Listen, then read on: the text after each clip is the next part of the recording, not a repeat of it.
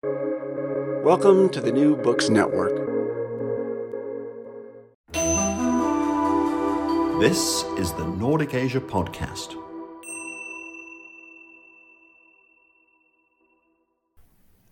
Welcome to the Nordic Asia Podcast, a collaboration sharing expertise on Asia across the Nordic region. My name is Kenneth Bo Nielsen. I'm a social anthropologist based in Oslo and also one of the leaders of the Norwegian Network for Asian Studies. In this episode, we introduce you to a new edited volume on Bangladesh. It's titled Mask of Authoritarianism, Hegemony, Power and Public Life in Bangladesh. It was published by Springer this year and is edited by Arild Engelsen Ruud and Mubashar Hasan. These two editors are, in fact, also former colleagues of mine in Oslo, and they join us today to talk us through this book. I'm happy to welcome both uh, Arild Engelsen Ruud, Professor of South Asia Studies in Oslo, and also Mubashar Hasan, Adjunct Fellow at the Humanitarian and Development Research Initiative, Western Sydney University in Australia. Welcome to the both of you. Also with us are two contributors to this book, Maha Mirza and Asheque Haque. Asheque Haque is a researcher of security and politics in the South Asia region, and he currently works with security and human rights issues in a civil society organization. Maha Mirza is a writer, researcher, and human rights activist based in Dhaka. She writes regularly on issues of development and labor rights, but also environmental justice. Uh, Maha and uh, Asheque will offer glimpses into uh, their respective chapters. And welcome to the two of you as well. Now, as we know, Bangladesh recently celebrated its 50th anniversary as an independent nation. Much has been achieved in this half century, including the country moving in the right direction on the Human Development Index for some time now, performing better, in fact, on many indicators than many of its South Asian neighbors. But this is also counterbalanced uh, by the development that you analyze in your book, namely the increasing authoritarianism that characterizes governance in Bangladesh. And in fact, uh, in the newly published Handbook of Autocratization in South Asia that we have discussed in previous episodes of the Nordic Asia podcast, that book is actually unambiguous on this point. Uh, not only does it describe Bangladesh as typical of the so called third wave of autocratization, it also stresses that the integrity and fairness of democratic elections have been undermined in spectacular fashion uh, since 2014. Arild Ruud, as one of the editors of this book, tell us about how the book engages with this question of uh, authoritarianism. I mean, in particular, I suspect that listeners may be interested in the, the mechanisms behind this increasing authoritarian turn in Bangladesh. Right. Thank you, Kenneth, for that question. I, there's two central reasons for why increasing authoritarianism in uh, Bangladesh is happening at the pace that it is. Because you mentioned the 2014 election, and that's been an increasing or undermining of uh, democratic practice in the country since 2014. The interesting thing with 2014 election is that it was it happened because the opposition boycotted the election. They did not expect it to be uh, fair, and it wasn't fair. But it didn't help that they boycotted it. And I think it was a tactical error. Possibly, again, there's another election, 2018, which sort of confirms the suspicion that elections in the country would not be fair in essence, what you have seen now is over the last 10 years or so is the establishment of what in practice is a one party state. There are two things here that I think are important to note for this development in, in authoritarianism in the country. And one is that this one party state is an edifice of central state arms, it's a collaboration of central state arms in particular, well, it's been known as the ABC state. So A for Awami League, B for barracks or the army, and C for civil service. But it also it includes very much the police or law enforcers and the judiciary. And these are these are state arms that collaborate quite closely. There is still the same laws, the same rule of law is exists as a uh, formally, but it's applied in a biased way and it's applied in a way that supports mutually officials from these different state arms so army officers are supported by the judiciary compliant judges are given land to build houses and earn a lot of money etc so there's a there's a strong collaboration internally among these state arms a second development is in laws. The laws have not been changed all that much in the country, but there is one which is particularly interesting. You don't really have censorship in Bangladesh. You don't have state censorship, except for, you know, in certain cases, but that's smaller cases like films and, and sex on films, etc. Um, but there is a law that's very central in the establishment of uh, authoritarian state in Bangladesh, and that's called the Digital Security Act. It builds on the previous act from 2013, I think. Or oh, it's older, right? But that, there's a section there. And then it's coming out now again in a, in a new shape in the Telecommunications Act. This act allows for people who are offensive electronically to be jailed. And it's it's a largely non-bailable offense. So you'd be put in jail and the case may be dismissed by some judge later on, but you still suffer in jail for a long while, or the case just lingers on. The, the problem here is that it allows for petty quarrels to land you in jail. So, what authors and uh, collaborators to this volume have called attention seekers and sycophants, sycophants as well as other journalists, your rivals may bring a case against you that will be a big inconvenience for you and may even land you in jail. This is this is interesting because it suggests, and this is the core of the book, how does everyone become, or a large section of the population become members of this authoritarian setup?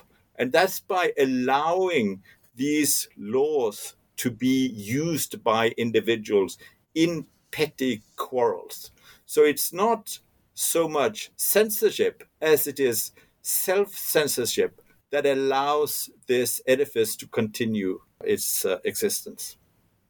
Maha Mirza, if we move from these sort of larger concerns with um, state institutions and state law if we try to ground this sort of larger process of authoritarianism, Maha, in, in your chapter, you've investigated the process through which so called mega projects are constructed in Bangladesh.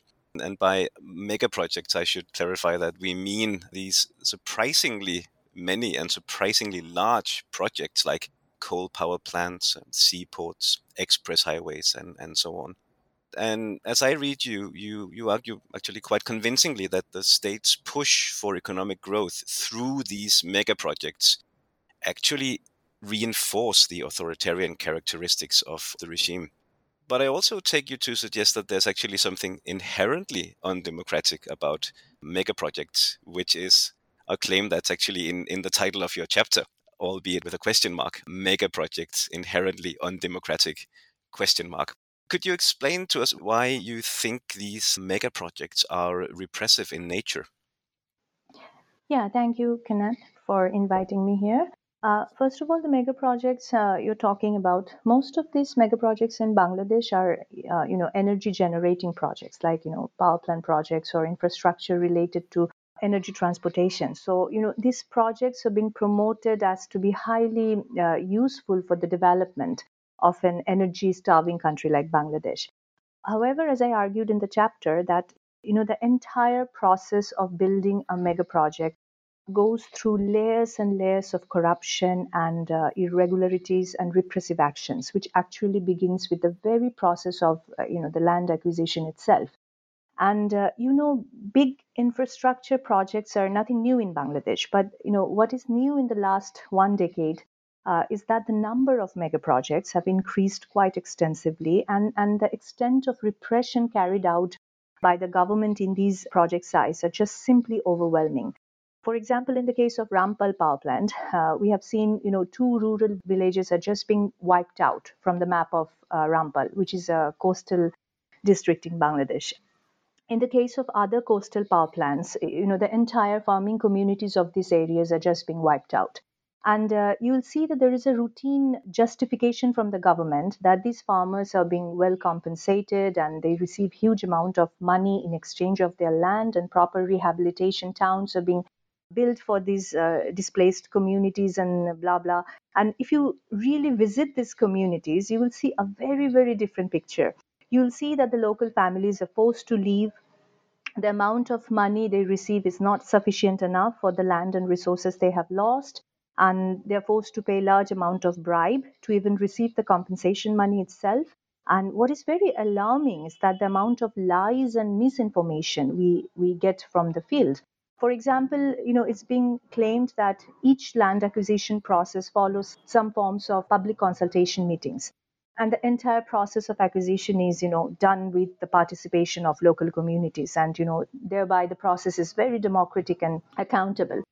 But this is a blatant lie because, yes, uh, there are occasional consultations during the land acquisition process, but it is only the local ruling party members who get to participate in these uh, meetings. And uh, most of the times you know the local people don't even know about these consultation programs and even if they know their opinions are hardly taken seriously and sometimes they're even being seriously threatened or abused for being vocal so as i have argued in the chapter that this whole process of public consultation is actually being carried out in the first place to create an illusion of democratic engagement which actually doesn't have any kind of accountability to the local communities whatsoever. Rather any kind of local struggles are being you know dealt with extreme level of harsh actions. For instance in Banshkhali which is a coastal district in bangladesh four local protesters were being killed with a clash with the police in 2016 in Paira coal power project area we have seen hundreds of false cases are being filed against the local workers who are just protesting and we have seen enormous number of false court cases threats or even you know physical abuses only if you are found to be taking part in uh, any kind of demonstrations. So, you know, it is definitely fair to say that every single mega project sites in Bangladesh currently have become subject of severe authoritarian oppression and subject of serious human rights violation. And the process of building mega projects are becoming more and more and more repressive in nature nowadays you mentioned these local struggles now that are also an important part of the picture because of course when whenever there's power there's also resistance and you you do write about these instances of resistance to mega projects in your chapter as well and I, i'd be curious to know just a little more about how these local struggles play out and to what extent they may sometimes be successful or maybe to pose this question a little a little differently, since the book has hegemony in its subtitle. Do you see these localized struggles as somehow having the potential to become a, a kind of counter-hegemonic force? Yes, you know, as we know that most of these acquired lands are uh, predominantly fertile agricultural land in the project site. So it's only expected that local farming communities are not going to be just uh, giving up their land, which is the only source of their uh, livelihood and it's quite obvious that you know local people would protest and try to stop this kind of project but you know it's important to note that different areas experience different kinds of resistance and not every local struggle produces the same kind of results or not every local struggle becomes successful for example, if you look at the case of Fulbari, which is located in the northern part of Bangladesh, we observed a massive movement against an open pit coal mining project there in the year of 2006. And that was a successful movement because the community in Fulbari was uh, able to stop the mining project back then, despite significant amount of state violence, and four people died. However, in the recent years, you know, unfortunately, things have changed. What we see nowadays is, uh, despite local struggles, you know, the construction of almost all of these mega projects are still going on. So I think, you know, it's not a very happy picture out there. So I think it would be interesting to ask why nowadays local struggles are more and more difficult to carry out. And I have noted some observation regarding this. First of all, you know, it seems like the government has learned from its previous mistakes and it has now better equipped to deal with the local people. For example, nowadays the company and the government together spend a lot of money in the initial phase of the project. For example, in the case of Banshkhali, we have seen there is a lot of effort in bribing the local community leaders. We have seen that an enormous amount of money is spent to buy the loyalty of the local reporters. So the incidents of forceful displacements are uh, never reported at all. And the most important strategy of the government nowadays is to, you know, create fear in the area from the very beginning of the project plan using all kinds of surveillance tactics. So basically, they're very well prepared and well equipped to deal with any kind of local demonstrations from the very beginning of the project, which was not the same in the earlier cases of mega development projects.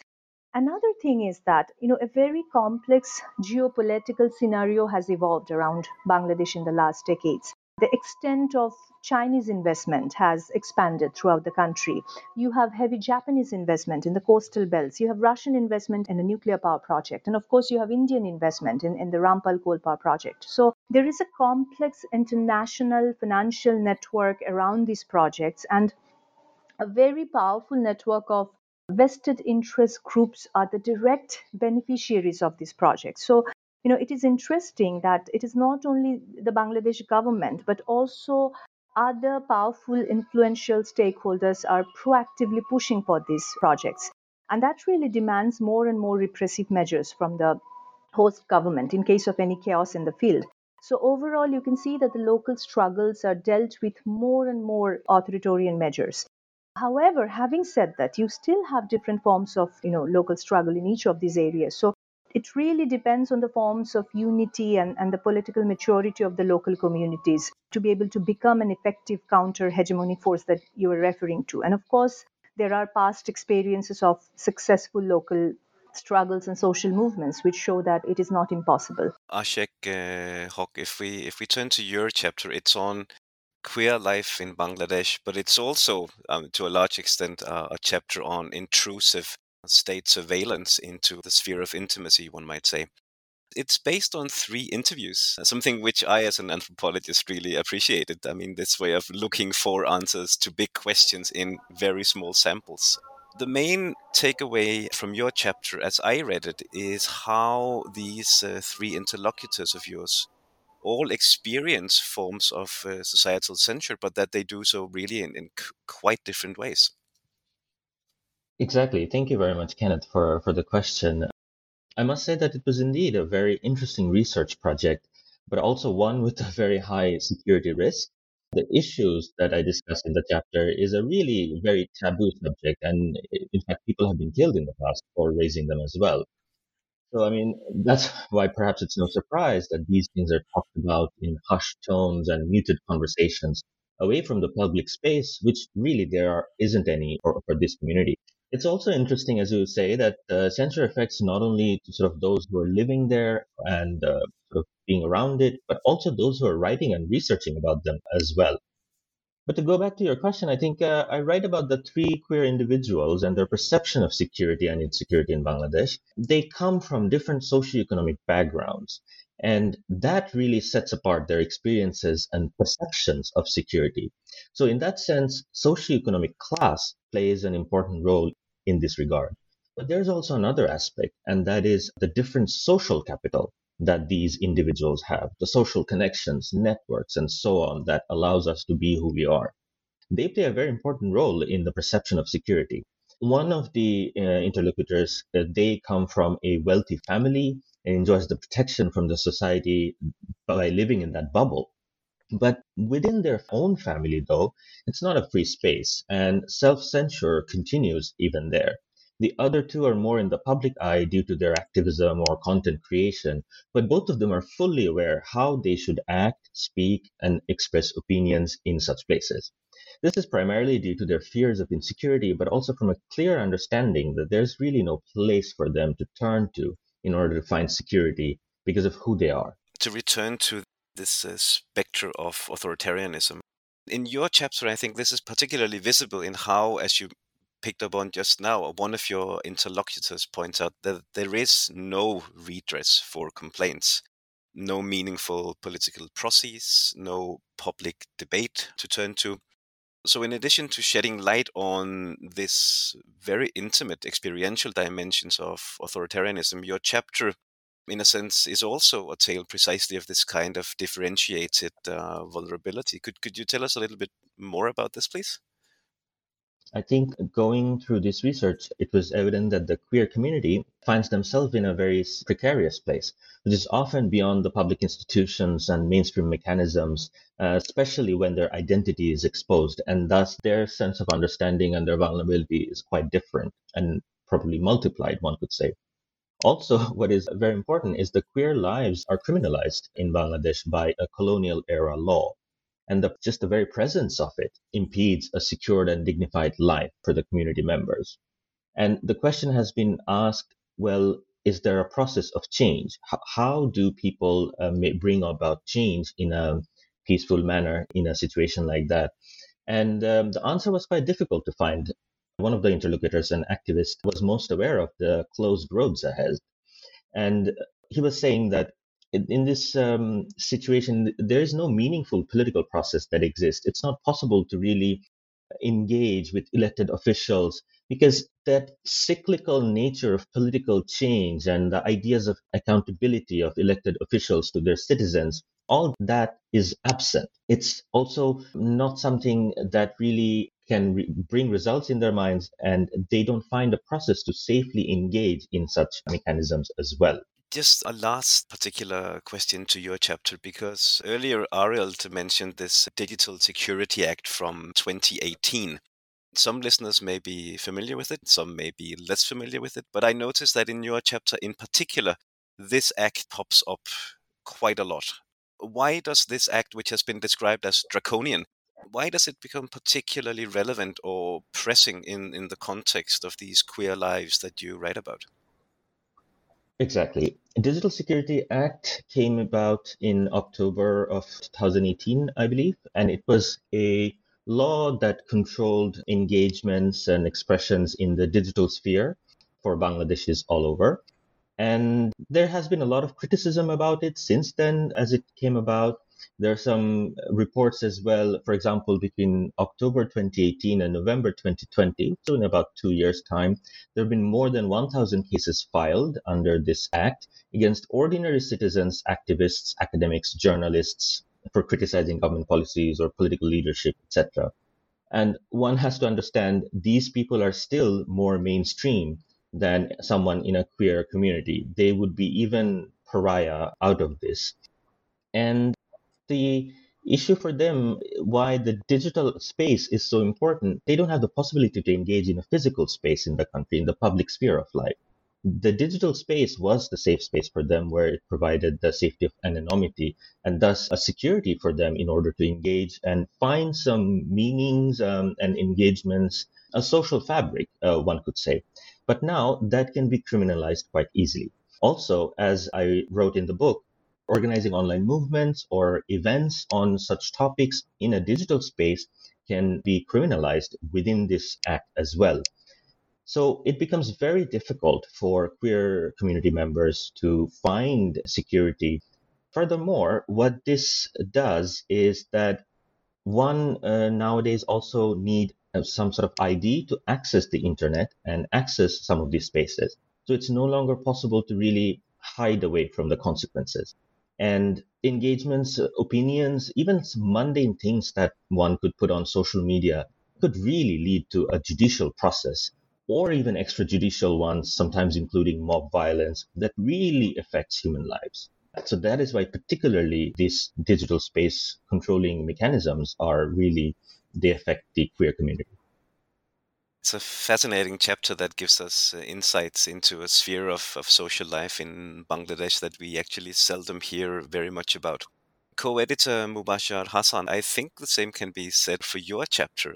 You write about Bangladeshi rap musicians. You do so with, uh, with a colleague of yours. My hunch is that quite a few listeners might be quite surprised to to learn that there is, in fact, a, an extremely lively rap music scene in Bangladesh tell us more about this and maybe especially why you think rap music makes for a, such a good entry point into questions of authoritarianism in Bangladesh? Rap music is an excellent form of entry point to study authoritarian governments and authoritarian cultures. Rap music emerged as a protest music in the United States, a democratic country.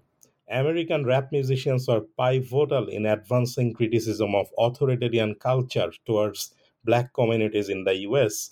For example, black American rappers and rap groups like Tupac Shakur, NWA, and Public Enemy raised their voices against police brutality and violence taking place in the black communities in the American suburbs.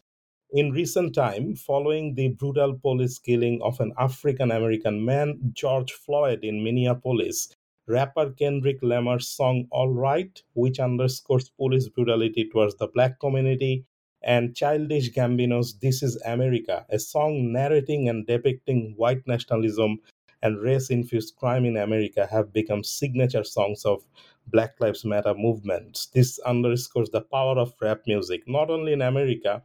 Researchers have found in Italy rap musicians rejected the political right. During the Arab Spring, Tunisian rapper El General's track Rais Le Bled, in which he says, Mr. President, people have become like animals. We are living like dogs became an instant viral hit. And in recent times, against the backdrop of rising authoritarian culture, India has seen a proliferation of rap bands and rap singers who have used rap music to address social and political issues like caste, poverty, unemployment, state violence, and so forth. In summary, I should note that rap music's raw and political lyrics and locally contextualized rhythms can connect with audiences in a deeply personal way and act as a potent social critic, especially where the divisions between the powerful and the powerless are most pronounced. I note that in your chapter, I think your interlocutors broadly fall in, into one of two categories. There are some who are turning away from rap music, while the other category proves to be more resilient and, and persevere. This, I suppose, will tell us something quite interesting about Bangladesh today. Yeah? Yeah, this trend of being fearful is hardly surprising. They have good reason to fear. For example, during the COVID 19 pandemic, at least a dozen people, including a female professor, a civil society activist, and a cartoonist, were sent to jail for criticizing the government's handling of the coronavirus pandemic. And an anti free speech law called Digital Security Act was used to muzzle them. Within this highly charged context, where the state is more powerful than ever, several leading rappers revealed to us that personal safety is now their primary focus. For example, a rapper said to us, I'm afraid of releasing some of my songs because of incidents such as forceful disappearances of the critics and opponents are taking place. So I'm genuinely afraid. He said his mother told him, tough times never last, tough people last. So this is the time of survival. However, there are some younger rappers who are seemingly less concerned. A rapper called D Ruthless released his song Bust the Police in mid 2018 during the time of road safety movement when police and the ruling party reportedly attacked protesters who were demanding safer roads. The song was loaded with political arguments, protest, and criticism in foul and angry language. Similarly, a rapper called Nizam Rabbi, in his song called Rushed, addressed the murder and arrest of journalists, the culture of fear, the lack of freedom of expression, impunity, absence of protection of life and human rights, carelessness of the politicians, and violence against women. The state's attack on critics is reflected in a recently released song by a group called GXP. The title of the song is a Atonko, which means fear in English. In that song, the artist say, If we talk against the injustice, the next day you will discover my beheaded body. In these two simple lines, the singer has summed up why a culture of fear and a shrinking space for protest are signs of the time in today's Bangladesh. I want to thank uh, the four of you for for these fascinating insights into a great variation of the lived realities of authoritarianism in Bangladesh. Before we conclude, I'd like to return to you, Arild Engelsen Ruud. in spite of this increasing authoritarianism, Bangladesh still does have an active public life that produces occasional criticism of the government and also of specific policies. Looking ahead, are we going to see more of this in the future, or has authoritarianism already matured into a more stable hegemonic formation that will prove exceedingly difficult to dismantle or, or dislodge? Good question. I mean, it is trying to, the edifice, Awami League, the government's trying to establish itself as a hegemonic force in Bangladesh. Definitely it's trying. I'm not sure they're succeeding at a discursive level. That too many Bangladeshis are not really very easy to control.